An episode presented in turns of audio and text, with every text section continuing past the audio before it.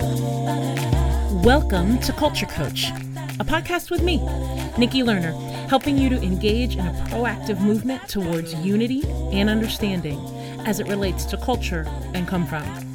Thanks for joining me today. You ready to go? Let's get started. Hey, thanks again so much for listening. You know, I wanted to create a space each week where you and I can learn about different cultures and come froms in a safe, non threatening, non embarrassing environment. I hope you enjoy this podcast. For more creative resources and ideas, you can engage with me at nikkilerner.com.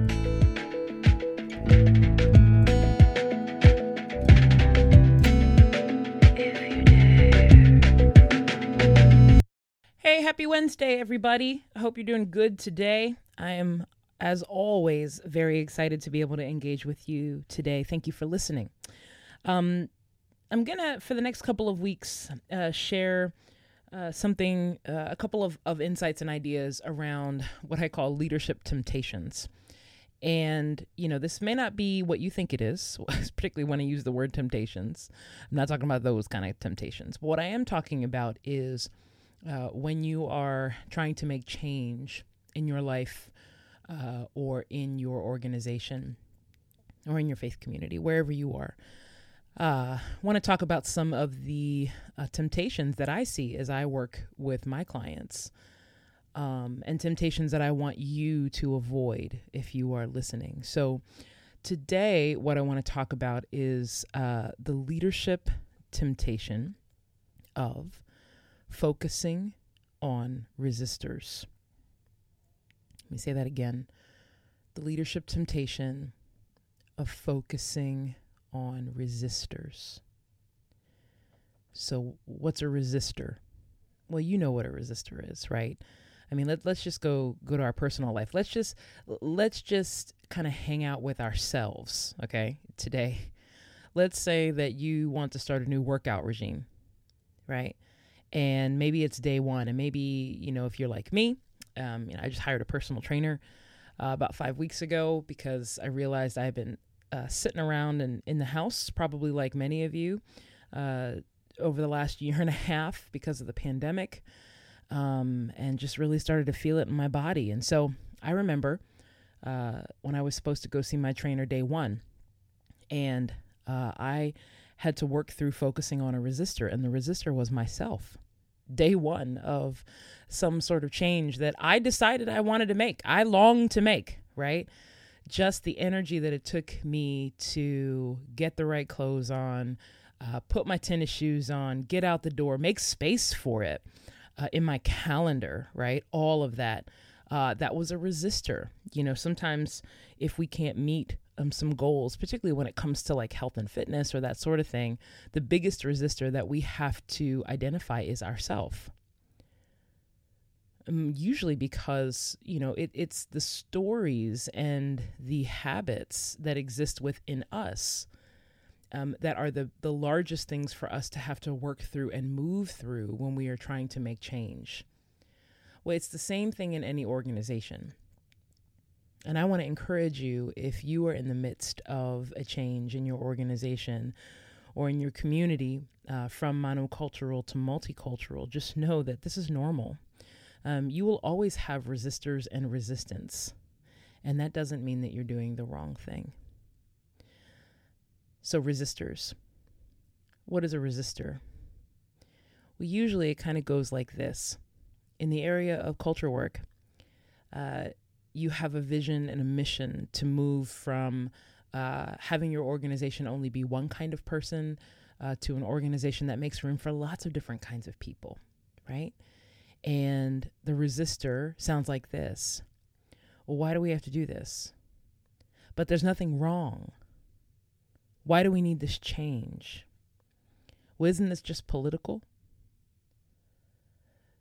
That's what resistors sound like. Now, here's what I appreciate about resistors because, in some regard, depending on the situation, I and maybe you too, we can find ourselves as the resistors, right? um, I remember when uh, the, the last organization that I worked for they were um, creating a new location. And, you know, we had been in one location for so long and that had just been, you know, my space and, and what I was used to and uh, was so familiar to me. And I remember as the new space was being built in the new location, um, I had some resistance in me, uh, just about uh, almost like you know a new baby coming into the family and just kind of being like you know if you're the older sibling and it's just been you and the parents for a really long time, and then this this uh, this new sibling comes along, you know you're not too crazy about the change, right? You resist, and I remember feeling that resistance even just in a a new location that was being built. So we can find ourselves as the resistors sometimes. But usually, what happens, and I see this happen a lot, this actually happens more in communities of faith um, than it does in organizations, but it also happens in businesses as well. And that is, you have a, a group of people, oftentimes a small group of people, that really don't want to see change happen. Either they don't want to see change happen, or they don't want to be involved in the change that needs to happen or they really see the change as a threat to their own belief system, like the very core of why they do what they do. And you can imagine if you could just sit for a second and put yourself in someone else's shoes and in someone else's experience, that that can feel very jarring and very scary for a lot of people, particularly if they feel like that they don't have the information that they need uh, in order to get on board with the new change. Now, for any of us, if we work at our jobs or work for an organization and we don't like the change that is being made, we also always have the opportunity to say, I'm not doing this, or, you know, this no longer jives with who I am anymore, and therefore I need to leave. And that's always an option. But oftentimes, what happens in, in culture work is um, there is a small, tiny group of people that feel very strongly uh, in their belief system about how things should be. And when we're trying to change culture, uh, you can find that there's a group of people that resist. Now, here's the thing that you need to know, and that is, is that this is always going to happen. However, here is the temptation that I want to uh, help you avoid, and that is to focus on the resistors and to focus on the resistors only. I see this happen in, in companies that have been relatively successful. Um, you know, one of my clients that I uh, worked with, uh, one of the leaders, a senior leader, said, "You know, I'm trying to really figure out why why we need to do this because it seems like things are really good right now, and so why would we change it? Why would we, you know, start to start to make some of these shifts?" And you know, one of the things that I shared with him, and he came to agree with me that, you know, something doesn't have to be broken in order to be better. Particularly in our companies, right? Like we can always find uh, a better way or the best way to do something that we've been doing a really long time.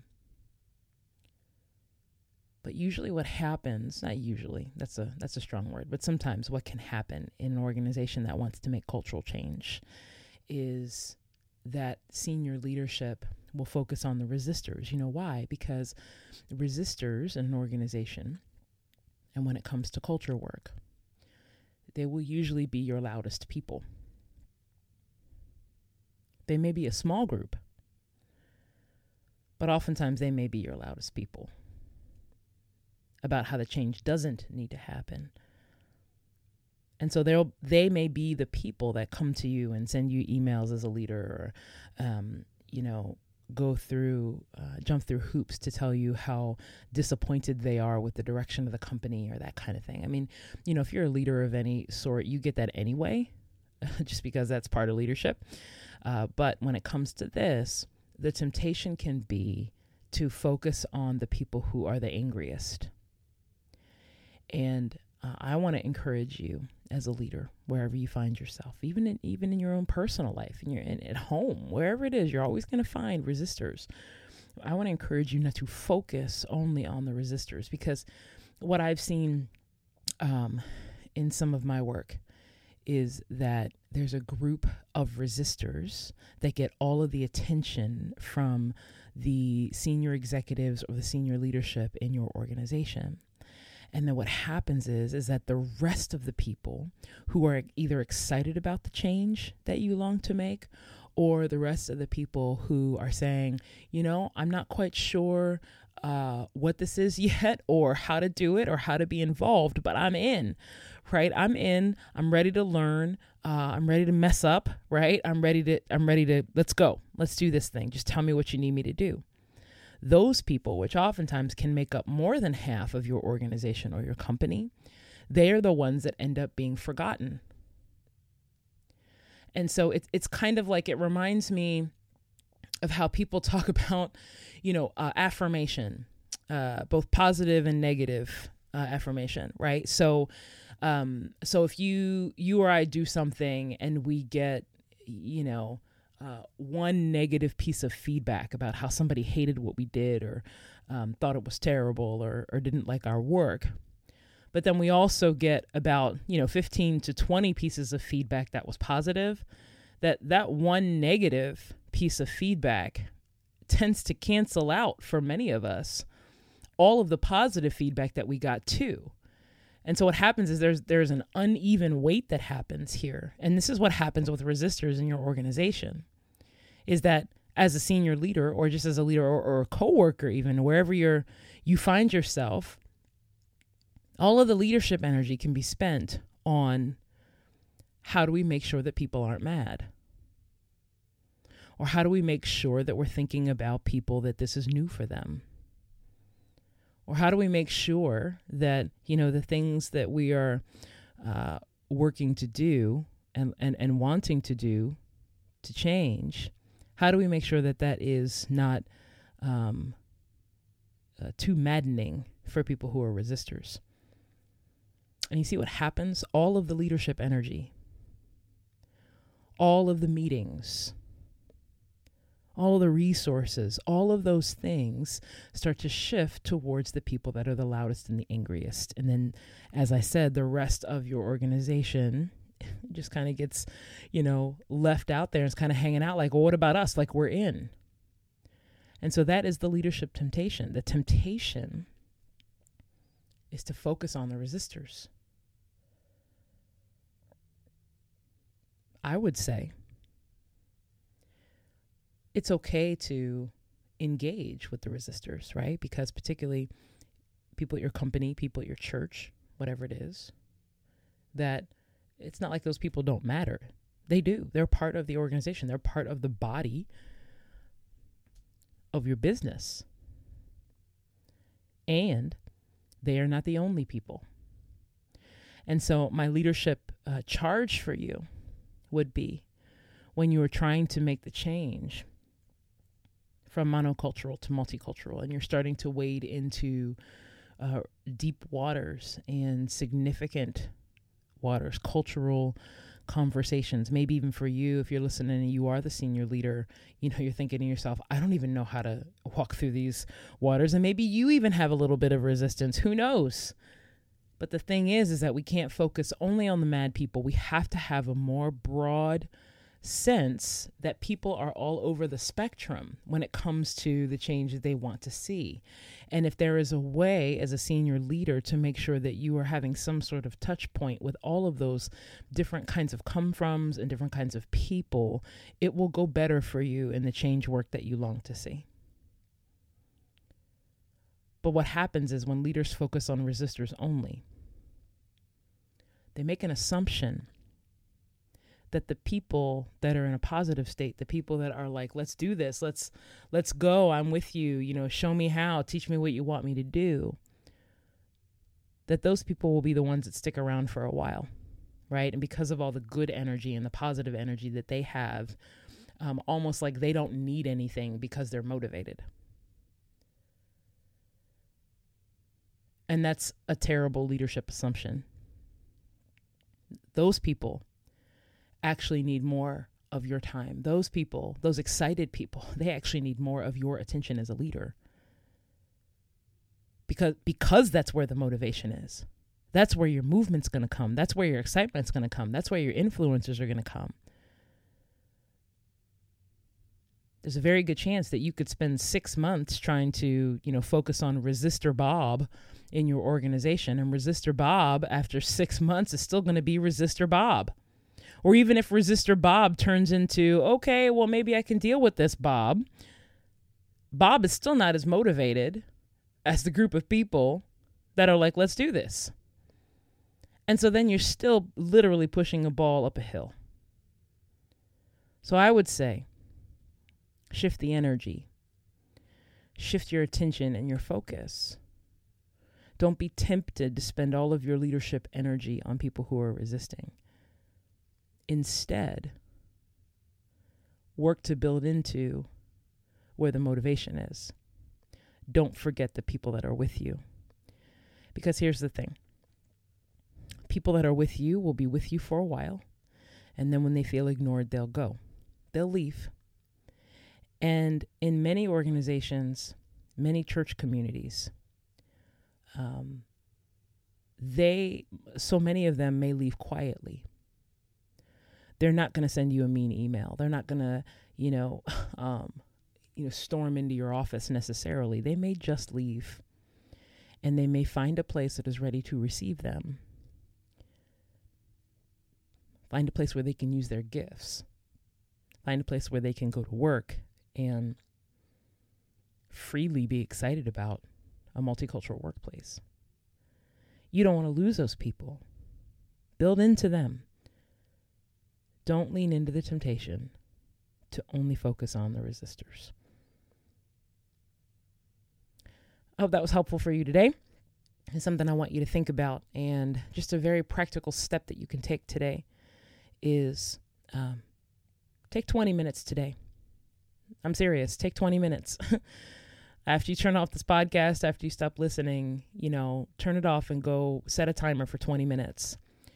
And I want you to make two lists. Make a list of any place where you feel resistance or resistors uh, in your company or in your organization, in your uh, faith community. And then I want you to make a list of people who are with you, people who have been encouragers to you, people who have said, We're with you, and name them, put them on paper. And then I want you to do an energy audit and get very, uh, get very honest about where your energy has been. Has it been towards people who have been resistant? Or has it been towards people who are with you and motivated? And then make the changes, make the tweaks that you need to make. Do that today. Apply what you heard today. One thing I want to let you know is that not, not only do I work in uh, business community and organizational life, but I also serve uh, leaders in faith communities. I actually think that um, although uh, many faith communities are some of the most segregated places, even now in 2021, I believe that the most hope, um, some of the most hope, uh, can be found uh, when a good, solid community of faith comes together and decides that they want to um, do good in the world. And so I want to invite you, uh, if you're in that camp, if you are a, a leader in a faith community, I want to invite you October 7th uh, and 8th to come hang out with me for two days here in Gaithersburg, Maryland.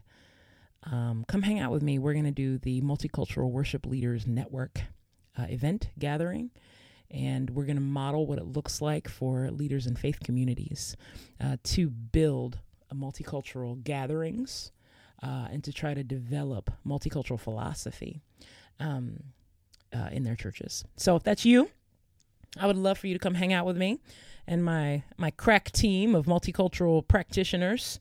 Um, would love to see you here. You can check out mwln.org slash events if you would like to register. Uh, again, it's October 7th and 8th. So remember, take that 20 minutes when you finish listening and do that energy audit. Uh, and I look forward to seeing you next week. All right? Take care. Hey, thanks so much for making the time to listen. If you like the insight today, tell your friends and be part of the newsletter at nikkilerner.com. Remember, it takes that first decision to realize your vision for a more generous, multicultural life. I'll see you next week.